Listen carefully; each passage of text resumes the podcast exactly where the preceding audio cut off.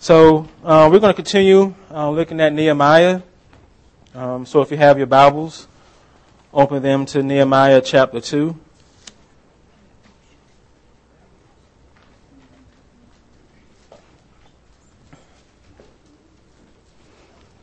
And as we saw last week, Nehemiah, he, he just got permission from the king Artaxerxes to actually go to Jerusalem. So he, he's finally on his way there.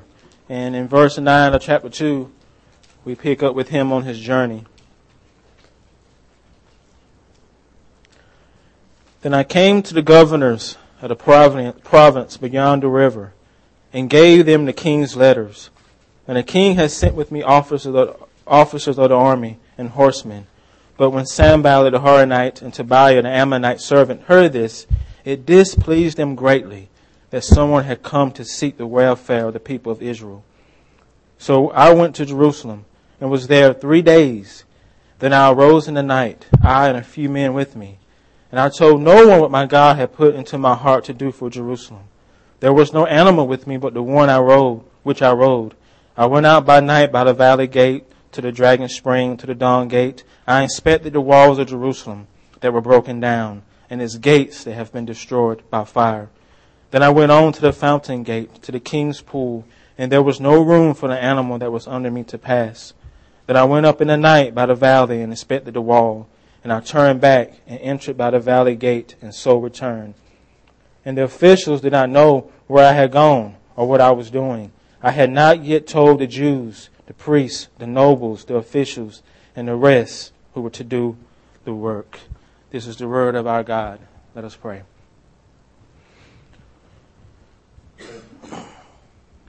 Father God, as I always say every week, in which I do mean this, that this is not about me. That it's not about Alex or my reputation or my glory. It is about the glory of the God that I serve. Your reputation, your kingdom, your name. And I pray, Spirit, that I will move out of the way, that I will decrease so that you may increase Christ that my words are nothing. The Spirit has to take what is said and preach and apply it to the hearts of your people. For that is His job and His responsibility. So I pray that He would do just that this morning. In Christ's name I pray. Amen. A few, uh, a few weeks ago, I had a meeting with a fellow pastor um, about our church here in the village. You know, he wanted to know how things were going. He wanted to know how I was doing. And he asked me, he said, Alex, how many people from the community are coming to the church? How many are you getting? Are they visiting? I told him that their presence in the church is slowly increasing, that we are getting visitors from the community. But I also told him that it's going to take time. It's going to take consistency. And it's going to take presence to build trust, to build credibility, and to build relationships. Those things don't happen overnight. Those things don't just happen because you come and plant the Christian flag in a community and all of a sudden you have credibility. All of a sudden you have relationships. All of a sudden you just have all overnight trust. No, it takes time. It takes consistency and it takes presence. And so, we as a church, when we think about our vision or when we think about our mission, we have to realize that, again, those things ain't going to happen overnight. They ain't going to happen overnight. They ain't going to happen in a few weeks. Is it going to happen in two years probably? Time, consistency, and presence. Remember, Israel's restoration. We talked about that in Nehemiah. It didn't happen overnight, did it? Did it? Did it happen over three years? Did it happen over ten years? No. It happened in stages over many, many generations. Many generations. You see, the final part of restoration was under Nehemiah. That was the rebuilding of the wall. And even Nehemiah, when he received the call from the Lord to go to Jerusalem, he didn't go immediately. did he? It was four months later. Four months after he heard about the conditions of his people, the broken down walls. And last week we, we saw the Lord move. We saw the Lord move on Nehemiah's behalf. And the Lord gave him an opportunity to speak to the king. And God gave him favor in the sight of the king, granted him mercy. So much so it pleased the king to send Nehemiah to Jerusalem. So you can imagine at the end of that conversation with the king that Nehemiah was excited, probably filled with a whole bunch of passion because he's getting ready to go to Jerusalem, getting ready to go help his fellow Jewish people. And here's the thing. He wasn't just going to stroll into Jerusalem and everything was going to be nice and easy. His, he might have had passion, he might have had excitement, he had his calling for the Lord, but none of those things were going to eliminate the fact that it still was going to take him time, consistency, and presence to fulfill what God has called him to do. He, it was still going to take time. You see, there are factors, certain things in place that Nehemiah cannot overlook. Certain things going on in Jerusalem that he has to take in consideration. And just because he shows up all happy, got a vision, got a mission, does not take away those factors. And in this community, in our life, there are certain things at play that we can't overlook. And because of those factors, it takes time, consistency, and presence to fulfill whatever the Lord has called you to do in this life. So, what is the first factor that cannot be overlooked? First, there is opposition. Opposition. This is what Nehemiah saw on his way to Jerusalem. Verse 9, he says, I came to the governors of the province beyond the river and gave them the king's letters. And the king has sent with me officers of the army and horsemen. But when Sanballat the Horonite and Tobiah the Ammonite servant heard this, it displeased them greatly that someone had come to seek the welfare of the people of Israel. So Nehemiah leaves the capital of the Persian Empire and he sets off on his journey to Jerusalem. But before he gets there, he has to meet with these governors. And his purpose, again, is to give him those letters, the letters that he requested from the king those letters were going to allow him to cross over to Jerusalem without any issues. And along with these letters, the king sends with Nehemiah soldiers from the Persian army and horsemen. And so when he comes before these governors beyond the river, he has official credentials, right? I'm here with the king's support. The king is at my back. Here are the letters. Here's my military escort. So I'm here doing the business of the king, under the authority of the king. And another thing is, Nehemiah is going to be governor of Judah. Do you realize that? He, he's gov- he will be governor of Judah. And so, in a real sense, he's on the same level as all these other governors. And so you would have thought they would have received him into the governor's club, right? With no issues. Well, come on in, Nehemiah. Welcome to the club, brother. Did he? No. Everyone did not receive him with open arms. What does he say? Sanballat the Horonite and Tobiah the Ammonite servant heard this, and it displeased them greatly that someone had come to seek the welfare of the people of Israel. And so, you think about his situation. Here he is. He got letters from the king. He has his military escort. He has the backing of his God because the Lord has called him there, and yet he still has opposition in his way. People still hating on him. Sanballat, Tobiah, who were probably governors themselves. This pleased them greatly. They actually thought it was evil that Nehemiah has come to seek the good of his own people. These two men are going to be at odds with Nehemiah throughout his time in Jerusalem. His whole time there, those two guys are going to be a thorn in his flesh. They're haters, man. And they're going to hate on him every day. every day. And they were not going to make it easy for him to fulfill his calling to restore that wall. And for you, the people of God, you know Christ, in a relationship with Christ, there are forces at work against you that seek to hinder you, whether you acknowledge that or not, whether we believe that or not. You see, you can have all the credentials in the world like Nehemiah. You can have all the resources. You can have all the connections. You can rub elbows with all the right people. You can have the good vision and mission statement. You can have a strong sense that your God has called you to do what you're going to do, and yet you still going to have those that oppose you. That's going to stand in your way. That's going to say, I don't like that. Why are you doing that?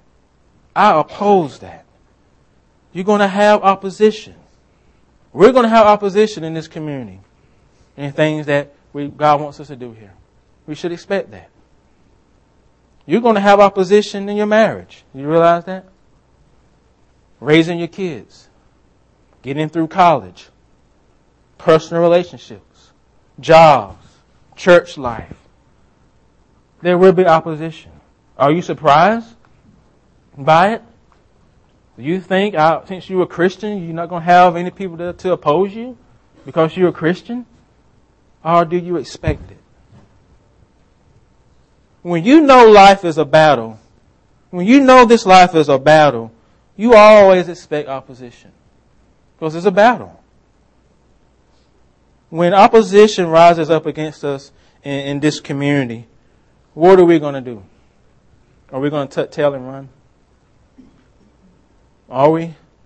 We're going to wisely engage whatever stands up before us as one body. Lock arms and press on and stand firm. That's what we're going to do. And that's not just for our ministry efforts in this community. That's for one another. When oppositions come up against our marriages, our kids, new believers, we're going to lock arms and fight for one another. That's what we're going to do. That's what the body of Christ does for one another as well.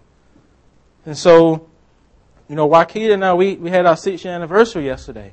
You know, we have, we have a good marriage, but it's not good by accident. It didn't just happen. Well, I got a good marriage, but you know what? I didn't work at it. It just happened. Really. It just happened. Well, I'm a good student. I get all A's and it just happened. It just happened. So you didn't study at all? I'm a good employee, but you know what? It just happened. It just happened, Alex. No, it didn't just happen. You fought for it. We have a good marriage because we fight for it. We fight for one another. We fight to raise our kids. Because this is a battle. Do you agree? Okay, you agree. And so we fight together. Opposition will come and we have to stand firm and engage it wisely. Wisely. This week, I I read a report from a from a pastor in a church in inner, inner city Philadelphia. He's planning a church in, you know, similar to ours, but we know inner city inner city Philadelphia is not inner city Huntsville, so there is a difference. so, and and the report is called Three Years Later. And in this report, he talks about the assumptions and expectations he and his church leaders had at the very beginning of the church. And three years later, he evaluates those assumptions and expectations in order to see where they stand. And you know, as I read the report, you know, I saw similarities between us and them and some differences. And one assumption he says, he said, I assumed if we, the church, engaged in relational mercy ministry, and outreach, such as we would get into people's lives over the long haul, stick and stay, that they will see the love and join us. That's a good assumption, right? And we have that. We practice that. But three years in to this, he now says, I hate to admit it, but this was the biggest surprise of all that if we engage in relational mercy ministry and evangelism, then we will see, then they will see the love and come. Such has not been the case. We have engaged in outreach efforts, group mercy efforts like neighborhood cookouts, park picnics. We have, we have, have Thanksgiving packages. We have engaged in various mercy ministry and pastoral care efforts for individuals and families, from moving food cars to registering kids in school to financial management. And yet we have seen virtually no permanent fruit in the way of attendees or members. Our efforts have opened opportunities to, to, to contribute to the well-being of these families, but these efforts have not generated credible confessions of faith.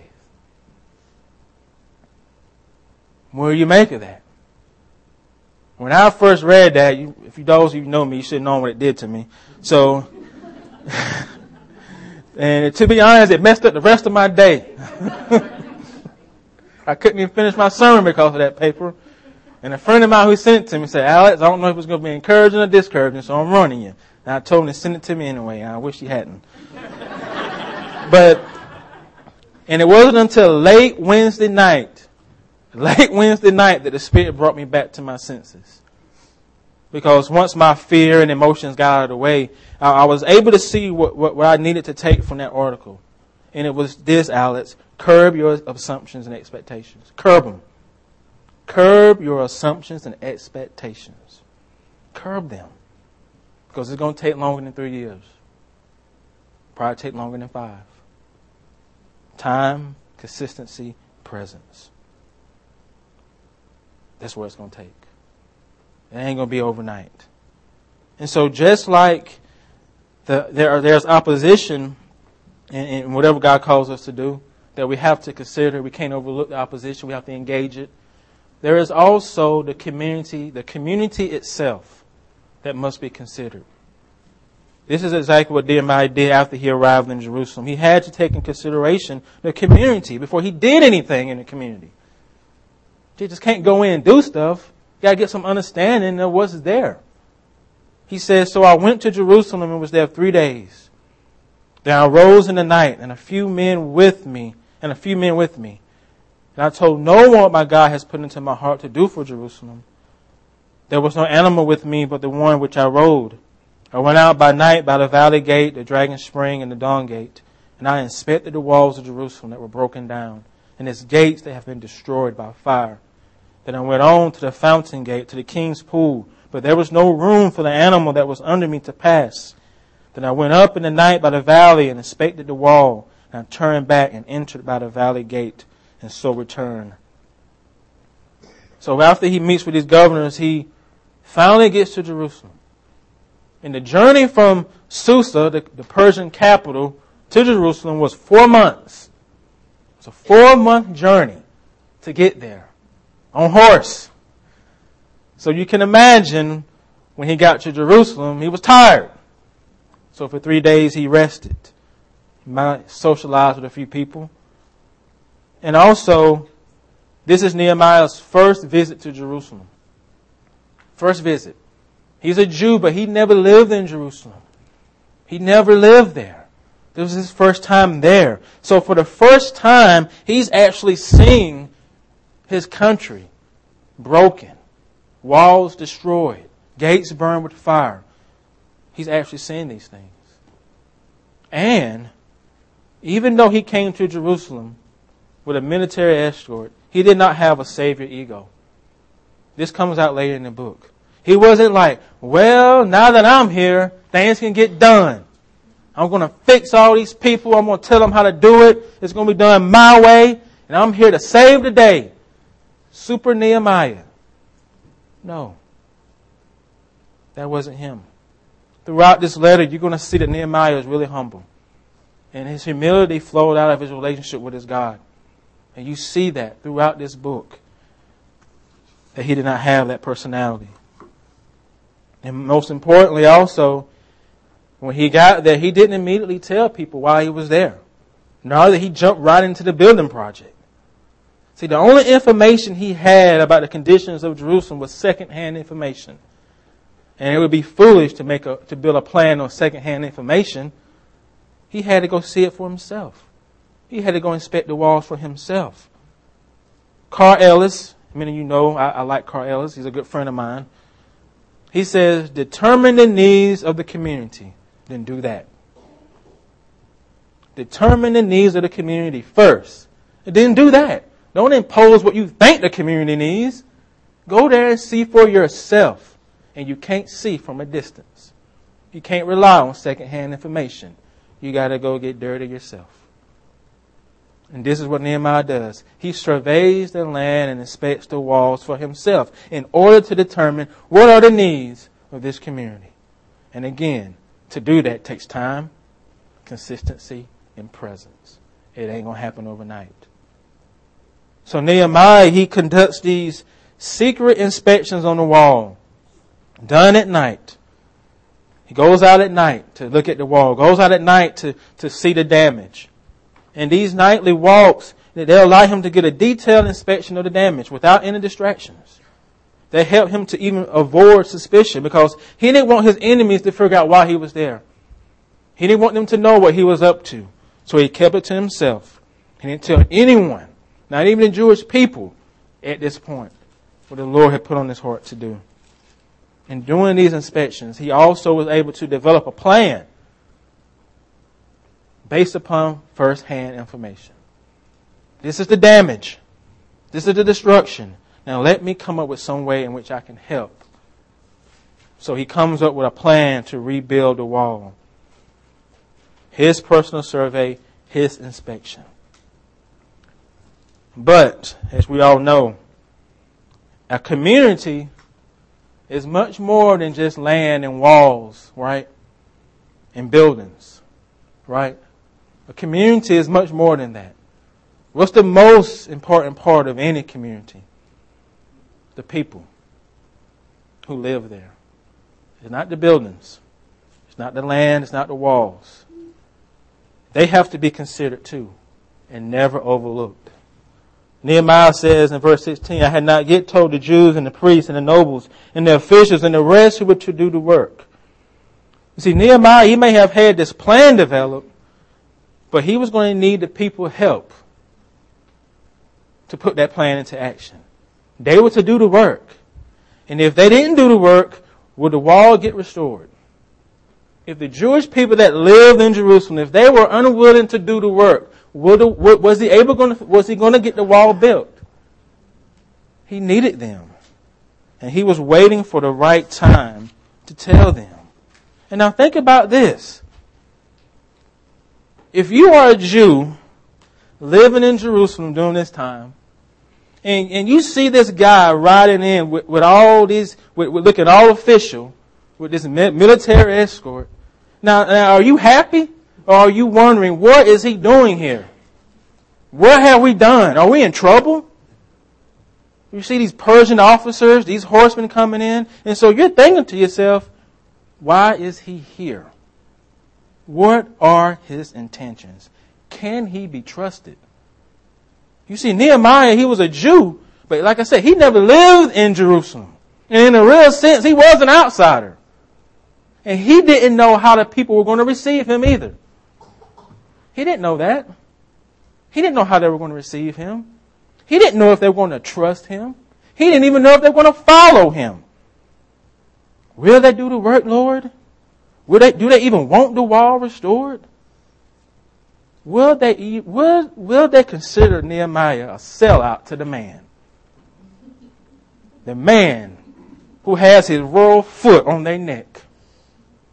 Oh, Nehemiah, you just a puppet. Puppet of the king. You're not here to help us. You're, you, you're just here to advance your own career, Nehemiah. This is just a stepping stone for you. You know what, Nehemiah? You know what you are, Nehemiah? You're Uncle Tom, Nehemiah. That's what you are. You may be a Jew on the outside, but I know your heart. You're Persian. You're not here to help us. We can't trust you. We can't trust you. So what do you do with that? What does Nehemiah do with that? He does what he's been doing.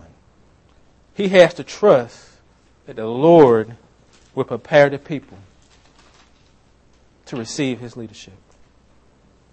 He has to trust that the Lord is going to raise up the people in the community who will rally beside him to help do the work. That's what he had to trust. And because he couldn't change their hearts. And just because he showed, showed up with a fancy plan wasn't a guarantee that the people were going to be excited about it. And you know what? The Lord has prepared their hearts. The people were ready. How do you know that? Because the restoration was already going on. Don't forget that. The restoration has started years and generations ago. There was one happened under Zerubbabel. He was the first one that came back with a group of people from exile. And what happened under him? They rebuilt the temple under him. Worship. And then the second return was under Ezra. What did Ezra do? He read the law. He brought the law back to the community. And now with Nehemiah, they're bringing the rebuilding of the wall to give them some security from the enemies.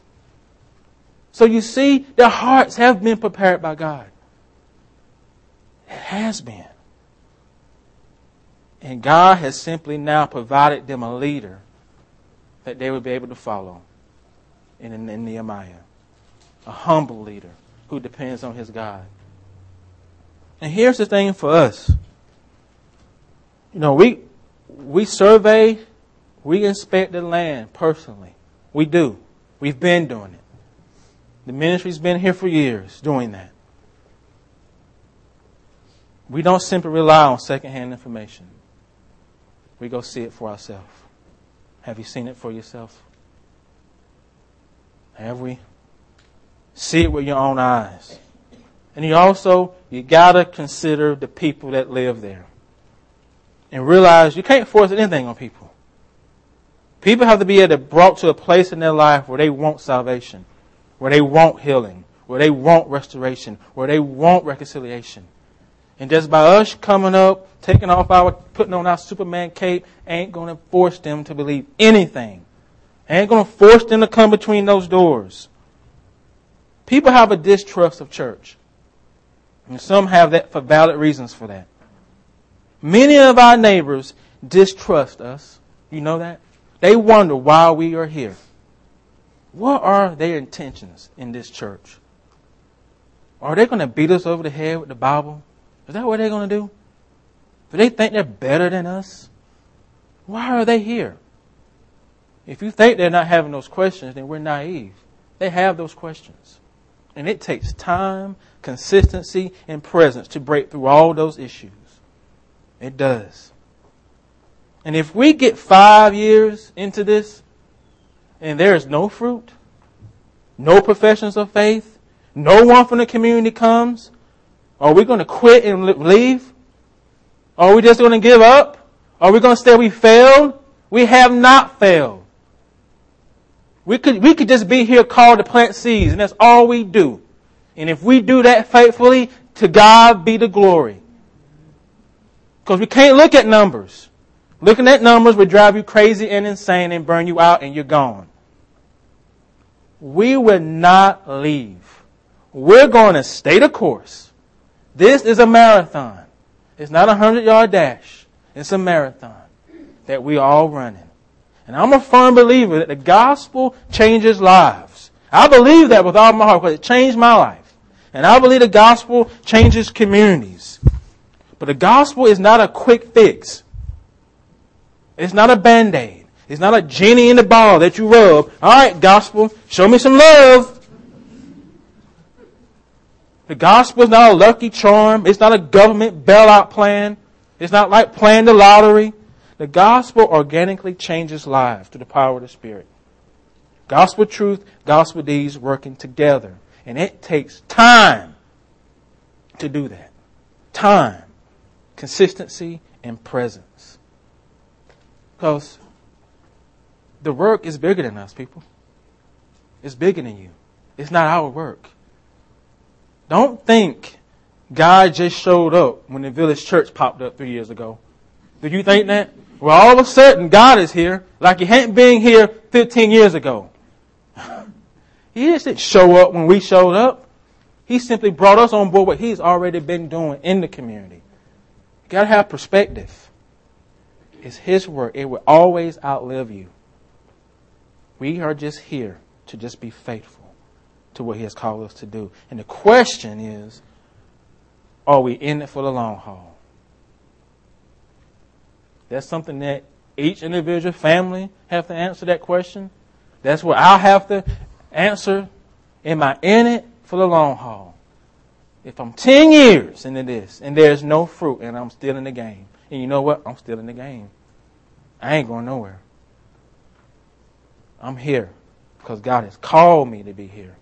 And I hope each of you are here because God has called you to be here. Because that's what you got to remember. He has called you. If He's called you, He's going to do it. He's going to do it. We are simply need to be faithful to what He has called us to do. That's what we have to do. And again, time, consistency, presence. Let's pray. Father God, thank you that when we think about what you have called your church to do, we know that you've been doing that for generations. You've been doing that before we were even born, Lord. You've been doing that since the beginning of the Bible, restoring, reconciling people to yourself. And so we thank you that it's not about us. We thank you that the work outlives us. We thank you that it's not left up to us. We thank you that we serve a God who is sovereign, who is in control, who is working his plan, who is drawing people to himself. And we thank you that we have a God who uses broken vessels in his kingdom. So that's what we all are. And so, Father, I pray that, that as we continue to do what you call us to do, help us to be mindful that there is opposition. They are real enemies of the kingdom that we engage. Help us to engage them wisely as a body. And there's also the community, Father, that we have to consider. The people that live in the community. And I pray, Lord, you give us favor. You have given us favor, and I pray for more favor that whatever the distrust may be, that you would break those walls down through the power of your gospel. That relationships will be built, trust will be built, and spirit. You got to do it, man. You got to do it. You got to. You're the one spirit that has that changes hearts. You're the one who who calls people into the kingdom, and so you take our weak efforts and and, and, and, and produce great fruit for the glory of our Father, and help us not to look at numbers Protect me from numbers. I battle with that. I battle with that. So shield me from that and give me protection. Give me a, a proper perspective that you have called me to faithfulness. Lord, you call us to faithfulness. In Christ's name I pray. Amen.